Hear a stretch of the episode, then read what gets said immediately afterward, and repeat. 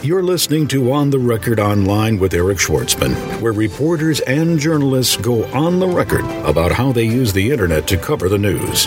For the latest trends, tips, and tactics on how the web shapes popular opinion, subscribe to our RSS news feed or visit us online at www.ipressroom.com. My guest today is Beth Kanter. Fast Company magazine calls her one of the most influential women in technology, and Business Week says she's one of the voices of innovation for social media. Uh, in March 2009, she began serving as the 2009 Scholar in Residence for social media and nonprofits at the Packard Foundation. She specializes in helping nonprofits use social media. I am pleased to have her with me on this podcast. Great. So glad to be here. So, um, give us, if you would, just the once over on uh, on what you're doing at the Packard Foundation. Okay, uh, they have a program, and it's invitation only, called Visiting Scholar, where they invite somebody who is sort of an expert in their field and is related to um, a program area at the foundation to um, spend some time working on a uh, you know on a project, and I'm working on a book project, and the other half of their time to be in the foundation um, working internally, but also with grantees. So I spend half my time meeting, coaching, doing trainings, um, consulting with um, many of the grantees at Packard, or internally with program staff. Um, and that could be anything from being on the team that's looking at the foundation's social media policy, or how they might be using um, social media, or even just coaching people on you know how to use various tools. Um, and then, um, and I've had, and the other half has, has been working on this book um, that I'm writing with Allison Fine, and it's uh, tentatively titled "The Networked Nonprofit." And it'll be published by Wiley in 2010. And the kind of short story about what the book's about is um, we've been looking at how does all this social networking and the fact that we're so connected, how does that change the way nonprofits are working? You know, the leadership, um, more transparency. You know, how does it change the culture inside of organizations? How does it have them like work in a more porous way with other organizations that have similar causes, as well as taking a look at best practices in communications and fundraising as well. I mean, the fact that it's so easy to organize on a grassroots level through social media, does that potentially threaten um, you know, nonprofits who are trying to organize around a certain cause? I, well, threaten maybe yes. you know, it, the, nonprofits have been the ones that organize people. That's the value added that they bring to communities. You know, the ability to organize. But these platforms allow people to do that, to self-organize. So, organiza- nonprofits that aren't looking at that and thinking about what is the value added that we bring to this, how do we work in this kind of new system, I think we'll be in some trouble. So what? So based on what you know, your studies and and what your area that you're focused on, what are some of your your best guesses on how you think um, nonprofits differentiate themselves in a world where people can self-organize so easily? Well, that they that they have a presence, and that it's not just a presence; that they actually have um, uh, a person, you know, whether that be someone who's the community evangelist that has the presence, that's making the relationships, that's working across with different causes and connecting with people, um, as opposed to saying, you know, keeping it at arm's length and being left out of it. I just I know like when I'm looking online for information, like say Yelp, for example, I typically will sort my Yelp results by most reviewed thinking that you know the more people who have weighed in on something, the more trust I can have for it. Mm-hmm. So how does the voice of the individual, you know, really add value to you know a crowdsourcing environment? Well, I think that's a different context. Um, with with crowdsourcing, um, you know, it depends on the different type of crowdsourcing and how they're using it. But um, but you, I think for something like Yelp, that if I was a nonprofit, I'd want to be listening. I mean, my you know? thought is like, you know, if, if I was searching for information about a cause that I wanted to support, you know, I probably would search through the normal channels people search. I'd search through Google, I'd search through Facebook, I'd search through Twitter search, I'd probably do Google blog search, Google News search, and you know, I'd I'd be less interested in what individuals are saying and more more interested in what the crowd is saying.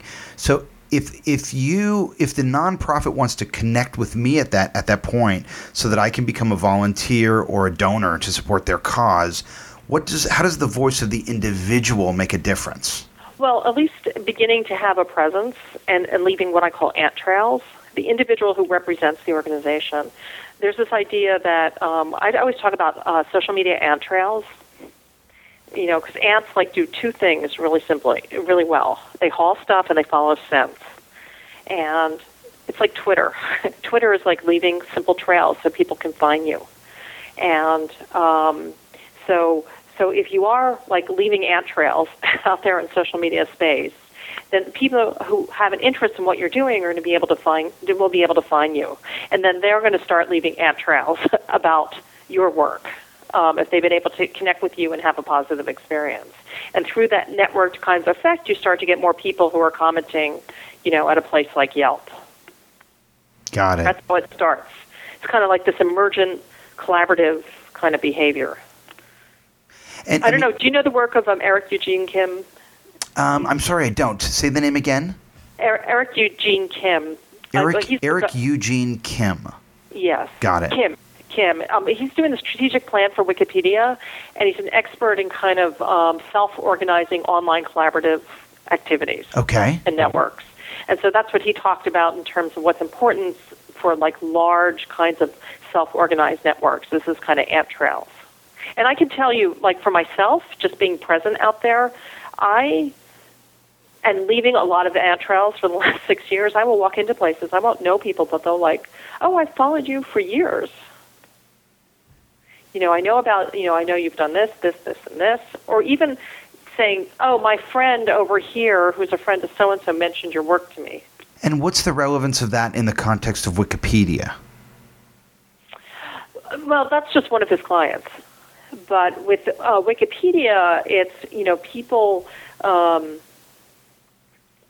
you know, finding one another by editing something or even setting up an account, being present.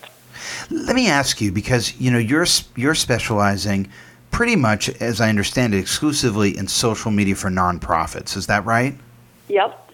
So so based on your work that you've done over the last six years, what have you learned about uh, uh, nonprofits communicating through social media that's different than how a commercial organization or maybe a government organization might might leverage those channels?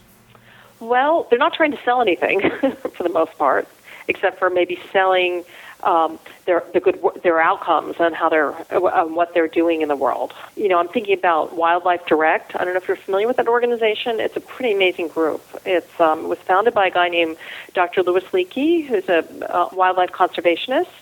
And it exists as a huge blog community, and the bloggers are actually wildlife conservationists. And it's set up by animal. So there's the elephant conservationist blogger, the gorilla blogger, um, so on and so forth.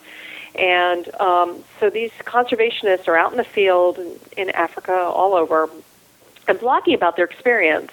And, and, and that's able to then, since it's out there on the internet, their donors and people who are interested in wildlife, intensely interested in wildlife conservation, are able to, to find them and have a conversation about the work that they're doing. And then, of course, they also have on their site the ability to donate, and they've raised like millions of dollars this way. Uh, but they're not always in a campaign mode, but they're always um, building relationships with people who care passionately about wildlife conservation. So, in the event that there is a um, crisis that happens, they need to raise and mobilize people quickly. You know, they have that. They have them there. They have. They've. They've kind of built their network before they need it. So, so I guess uh, you're saying that you know going out to build the social network when you have something to say is going to work. You've got to actually invest the time to build it before you need it.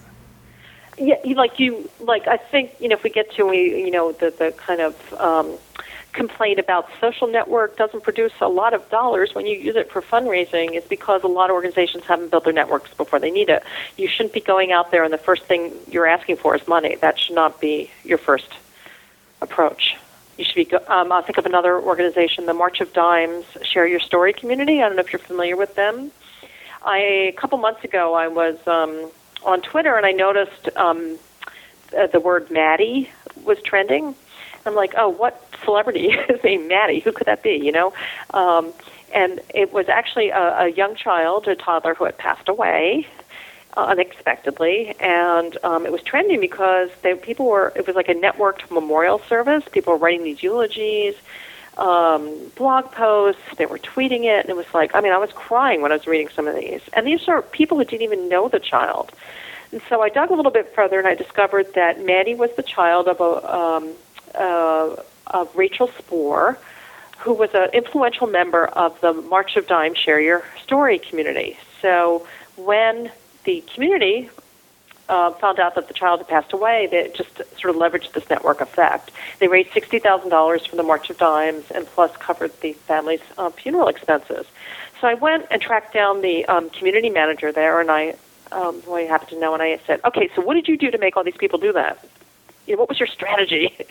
and she said, "Nothing." She goes, "We've we've had this community for five years, and we've never we never approached it with asking them for something. We've always been there to be helpful, to connect parents who want to talk about what it's like to parent a premature baby and provide support to one another. And the ch- the parent of the, the child that had died was an influential member of the community. And as soon as they found out that ha- um, that that happened, it sort of took off. It's interesting because um, you know, as you said, they built the network. They've had it up for five years. They never really tapped it when they wanted something. It seems like they were always using the network to give, but not to take. Is that right? Exactly. Yes. So you know, there are these folks out there like Chris Brogan. I don't know if you've read his book Trust Agents. Yes. But he's his, I'm in chapter ten. his oh, ratio, the Archimedes principle. His ratio for sort of giving to taking, I think somewhere in there, if I remember right, is one to eleven you know, for every tweet you send about yourself, you should send 11 about other people. Do you have any any guidance or suggestions for nonprofits on, you know, how often should they be giving versus taking? Well, that's a mind shift in some ways because in nonprofit land we have scarcity thinking in a way, you know, and, and competitiveness, and we have to shift to abundance thinking. When we have the network, we have abundance so I don't know if I have a precise rule of thumb um, as as Chris does, but I I try not I I try not I feel uncomfortable talking about myself too much on Twitter or other places, or I feel uncomfortable about asking um, someone to do something before me before I've gotten a chance to know them and be helpful first. And, tr- and that they trust me and I trust them. So, so, so let me give you a let me give you a scenario and get your advice. So, um, we're getting ready to go to the Copenhagen Climate Conference as a nation, right? The U.S. will go participate in Copenhagen at the climate conference. And uh, participating at the climate conference will be the U.S. Department of State. Uh, they will send the, the delegation that will represent U.S. and and um, you know hope the the uh, you know whatever will happen there based on you know, our participation as, as a nation, us being the U.S., if you're listening abroad, um, they launched, uh, the State Department launched a Facebook page. And the Facebook page is going to provide updates. They're going to send out links to live streams that are going on from over there. And it's going to be a great resource. Um, obviously, a lot of people very interested in the issue of climate change or global warming, whatever you want to call it um, and greenhouse gas and cap and trade, these being you know keywords that people search for and people notice. Um, yet they launched this Facebook page, right, and are hoping to build an audience uh, on this Facebook page prior to their attendance in the Copenhagen Climate Conference, which is early December. And they've just launched it. There's only a couple hundred people on there. Do you have any advice for the U.S. Department of State on how they could go ahead and build a community on that Facebook page prior to you know participating? Oh God, what a question! um, oh gosh. Well, I I hope that they just didn't throw up the Facebook page. I'm assuming they didn't. Well, it's a Facebook page. I mean, it's it's you know, could it be better? I'm sure it could. Is it terrible? No. I mean, it's I think it's a reasonably good Facebook page.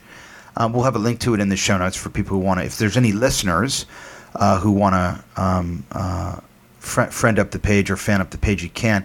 I mean, really, the reason that they're trying to get people to fan the page is one because they want to have an audience for content coming from there, but two, they feel that if they, you know, the more people that fan up the page, the bigger that audience, the more Im- the more s- serious uh, folks in Congress will take um, what happens there because it will be a show of, of support that, that people are in fact interested in this, you know, interested in what we do there. So, you know, whether or not you're listening or not, if you fan up the page and if they wind up with, you know, 80, 100,000 people f- who have fanned the, the page, then, you know, Congress will take that issue more seriously. Well, well, if I was the State Department, I would probably I would have hoped that I would have made friends with all the hundred or so environmental nonprofit organizations that are activists that also have Facebook pages and and um, made friends with them and had created some sort of way to work with them. Um, in fact, they are, you know, informally I've seen where groups of nonprofits and the people who are doing social media have been like working together in these kind of informal kinds of networks in a networked way. So they do things like they're connected, so they could send out a quick kind of um, message to one another, please retweet this. So if you have like a hundred people who are working in a, on a on a cause, you know, the environment or or whatever, um, and they're connected and they're each retweeting each other's messages. That's another way to get that out there. So, Great uh, idea. who are they part- Who are they partnering partnering with? I mean, if I was if I was the social media person running the Facebook page, I would have been on the phone with all the identifying who are all the social media people with different environmental organizations, friending them, joining their fan page. And so your that. feeling is that, that that that's still a phone call. That's still picking up the phone, calling somebody. Yes, talking. relationships, like I was saying, you know, um, or I would have like done a little bit of time, like looking who are the who are the influencers in the climate change campaign, you know, and, and supportive of um, of this, who are on social networks. You know, who are those people? I be, I would have been cultivating them and getting them, to, talk- you know, to invite their friends or blog about it or whatever. I would prob. I mean, I also believe in multi-channel. I don't believe that you, you know, what's that it's just Facebook or just your social channel, social strategy. So I'm sure I would pr- try to get some um, coverage on it you know, on on the news or on CNN or you know in the New York Times and have the URL there. on I the Facebook would- page. Yeah, I you know I would you know have that. Um, I would have a little card for the Facebook page and be giving that out to people. You know, I'm here as I mentioned. I'm up here in the uh, peninsula, uh, south of San Francisco, and there's this. I was in Palo Alto a couple weeks ago, and there's this place called the Milk Pail. It's been there for like 30 or 40 years, and it's like a um, a fruit store. And they had this little sign outside, you know, like a supermarket sign. It looks like a movie marquee sign, and it says, "Join us on Facebook." you know, um, recruiting offline for online. Makes a lot of sense. I mean, I was at, my, at the workshop I did last week. I had 100 people, and I, I did happen to mention to them, you know, and you can join my Facebook fan page, and I am modeling, you know, offline online tactics and cross-channel promotion. Sure. Um, also, having a networked approach to inviting people for the fan page, like if they, ha- you know, uh, you know that little, um, if they had everybody who was connected with this on a project, if they had a big project team, would, was then reaching out to their friends on Facebook and inviting them, and also making sure they had the recruitment badge, uh, you know, for their Facebook fan page up on the, on the state, on the website. I mean, that's how I've gotten a lot of people joining my fan page was once I put the badge on um, my blog, that accounted for I got a fairly big increase in members, and then also having um, people invite their friends. I ran a little contest, gave away some books. Great ideas. Um, you wrote a blog post recently about two studies that were released on uh, nonprofits and social media. Um, can you summarize them for us? Let's start with the Weber Shandwick uh, Social Impact Report. Great, which I thought was a great study. Um, um, I thought it was some some useful information in there. Um, their um, their findings basically the um, is that, that that there's been a lot of experimentation, but um, but only half of the nonprofits are really active users, and that's pretty common. Kind of, we tried it and it didn't work. So I, I see this. It's mean, I saw it with email. I saw it with early website stuff. They they sort of go into it. They have a bad experience and just say this doesn't work. um, I um, a lot of them don't have the infrastructure or the um, staff and expertise uh, necessary to take um, advantage of social media. Um, so a lot of that has, has to do with kind of like the busyness. you know, nonprofits are only uh, always under resourced, and I, I'm a big believer in you know you need a lot of simplicity to simplify your work work to figure out like what is it that you're not going to do, or social media really has to be embedded in your current workflow. So um, and, and, organizations that have developed the capacity is because they're thinking creatively about it. How can we restructure a particular job? How can we, you know, find a really good intern or whatever? So they found something like 52% don't have the, the capacity. And, um, and, and the other piece is about, um, you, the, you know, you know, in any sector of the nonprofit section, usually executive directors are really focused on the bottom line. Like, I just spoke with a group of, I did a workshop for a group of performing arts marketing directors from all the big performing arts centers across the country. And, you know, I said, what's your burning question about social media? And they said, we want to know how to get seats into butts. butts into seats, sorry. we want to know how to sell tickets. How can social media help us sell tickets?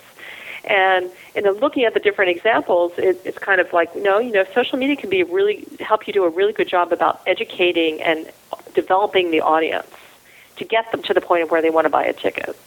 Um, so there's a lot of like skepticism about the true value. And given that the, the study outlined some you know kind of high level strategy points that nonprofits should think about when uh, looking at their strategy, and the one that I thought was really really good takeaway, and I've been saying for a while, is the focus less of a focus on visibility and more of a focus on engaging like you you know really think about how you're going to engage your your people to go up the, through the ladder of engagement from to, you know um, from you know hearing about you to actually buying a ticket. And then there was another study by uh, Philanthropy Action. Yes, and this one actually just, I mean, at least the, the part that I looked at that's in their executive summary and the way that they were kind of headlining and telegraphing what they found was kind of um, the headlines kind of social networks and mid-sized nonprofits. What's the use? And this one sort of highlighted all the um, metric questions, like how much, how many dollars have you raised through social networks, and how many volunteers have you recruited, and sort of said that given you know the results so far, which have been pretty dismal, you know nonprofits probably shouldn't be investing their time in using social networks. Parenthetically, for fundraising. or, or volunteer recruitment. So this was more of a kind of uh, glass half full look at it. Got it. Well, um, let, let me ask you uh, this. This this question from Allison Noonan, uh, submitted via Twitter. She's a public relations professional currently attending University College in Dublin. Uh, she's a grad student, and, and her question is I'm currently working for a children's charity. Any suggestions on how we might make up lost funding with social media? Okay, I I think that you can, I think that's unhealthy to think about it in that, those terms um, because social media is not a get rich quick method, and it's it's too late for that. You had to be an early adopter, and um, and I also think that uh, it's not a, a life raft, and looking at it as a way to replace you know tomorrow what you're losing because of the economy is just it's not healthy. Stop you know, um, you know, you, you know, if you're in trouble, maybe you need to be looking at uh, really evaluating everything you're doing and looking at, you know, what's getting the best results. And I think um, looking at social media for donor acquisition is probably a longer term strategy because you're not going to get big dollar amounts yet. Because most of the users of social media sites, even though there's older people using them, older people like me, people from the baby boom generation, most of the users are younger, are skewed younger, and they're not in their kind of major earning years quite yet. Um, but all of us want to be thinking about in nonprofits, thinking about the next generation of donors and having them in our databases and having them and being cultivating and cultivating them. You know, you want, you don't want the majority of your donations to be coming in through snail mail, snail mail with wobbly handwriting. you know, I heard a statistic, and I don't, you know, from someone who said, um, I heard a statistic. Um, who someone, someone told me confidentially that something like the, the average age of most nonprofit donor list is something like 45. So uh, the idea here is where, where's the, your next generation of donors? Where are they going to come from? And, and and you would think you know that they're they're going to come from social media. I mean, is that you know, is it the future generation of digital natives that are going to make up that slack? Yeah, eventually. So that's where, you, and, and they're not going to be giving you big dollar amounts quite yet. But over time, it's kind of, it's, you have to think about the lifetime value. This idea of raising uh, um, less from, from more? And you mean smaller amounts from more people? Right, kind of like uh, yeah. Obama did in his presidential campaign. Yeah, yeah. I mean, you want, uh, you know, you want mul- multiple strategies for, uh, with donations. You want, you know, we always call it the donor pyramid. You know, I don't know if you if you done a lot of work in the um, nonprofit sector, but with campaigns, the typical thing was, you know, the triangle, and at the bottom you have more people with smaller donations, and as you go up in gift size, you have, you know, a smaller number of donors. And you want to have them in all categories. I saw a study.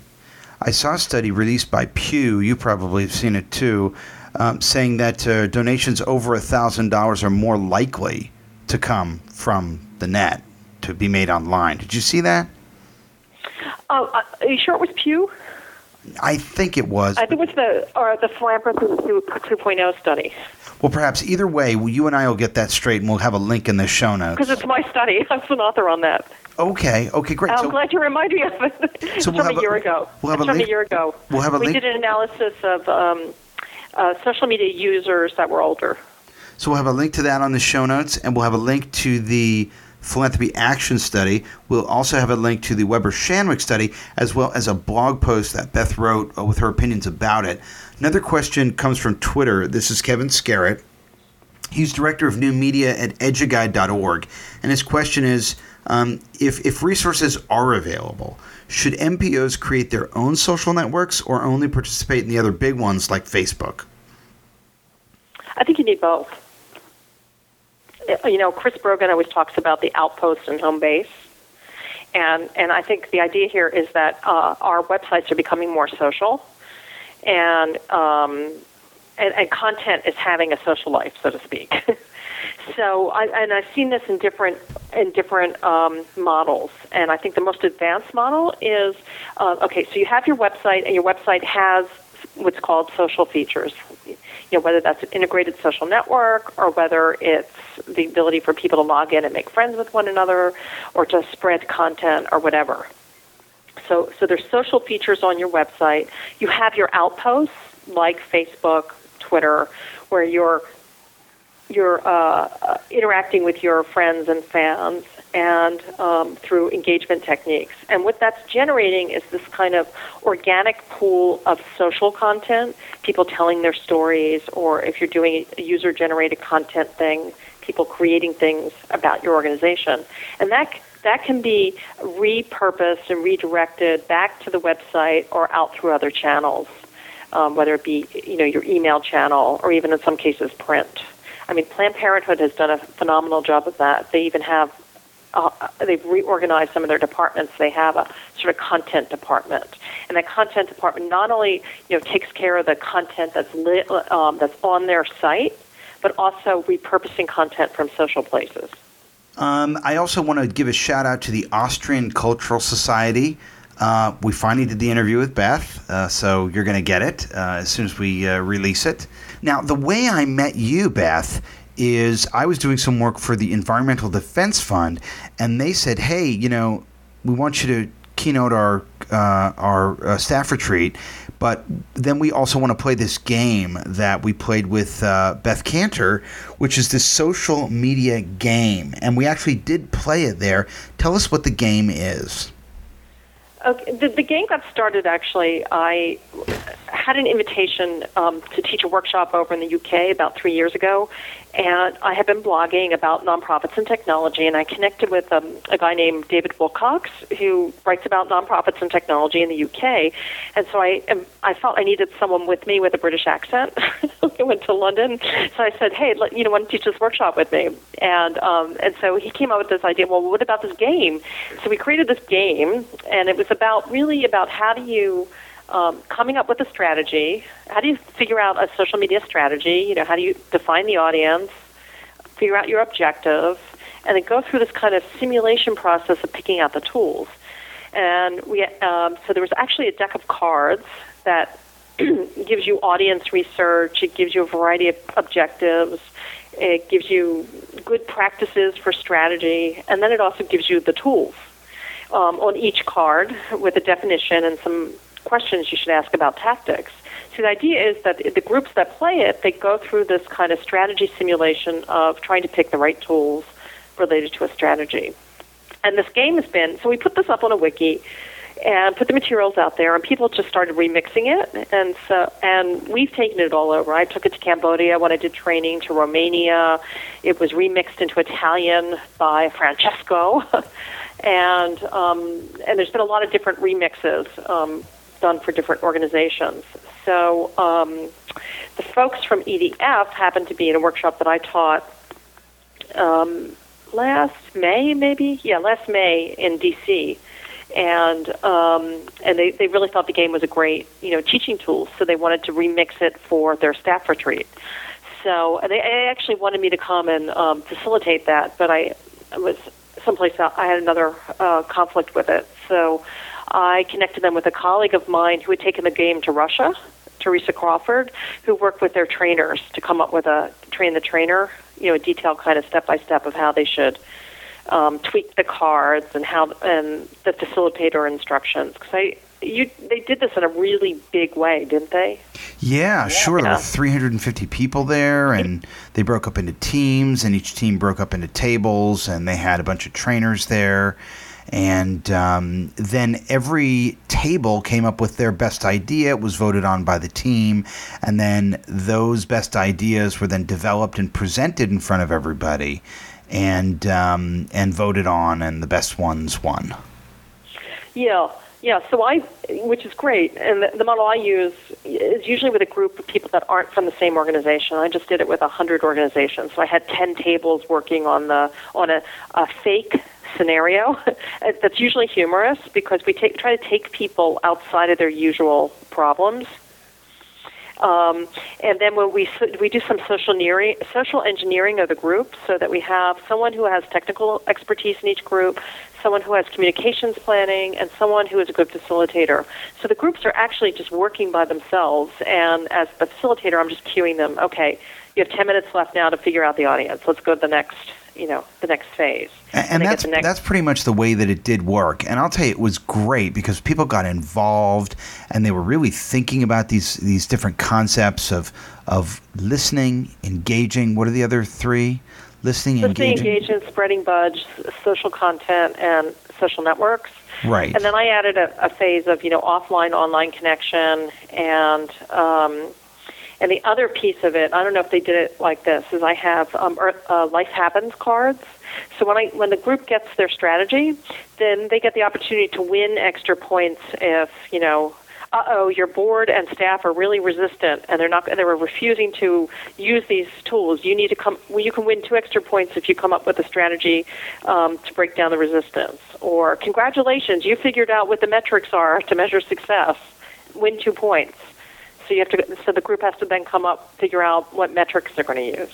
The, the two things that I struggled with. The first was, in order to map a strategy, obviously you've got to listen.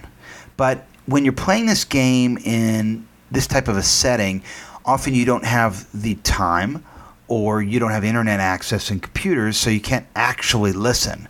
So you're basically basing your your your your your, your strategy on the assumption that your audience is in the channel that you're going to engage through. Yeah, and as we say, this is a simulation.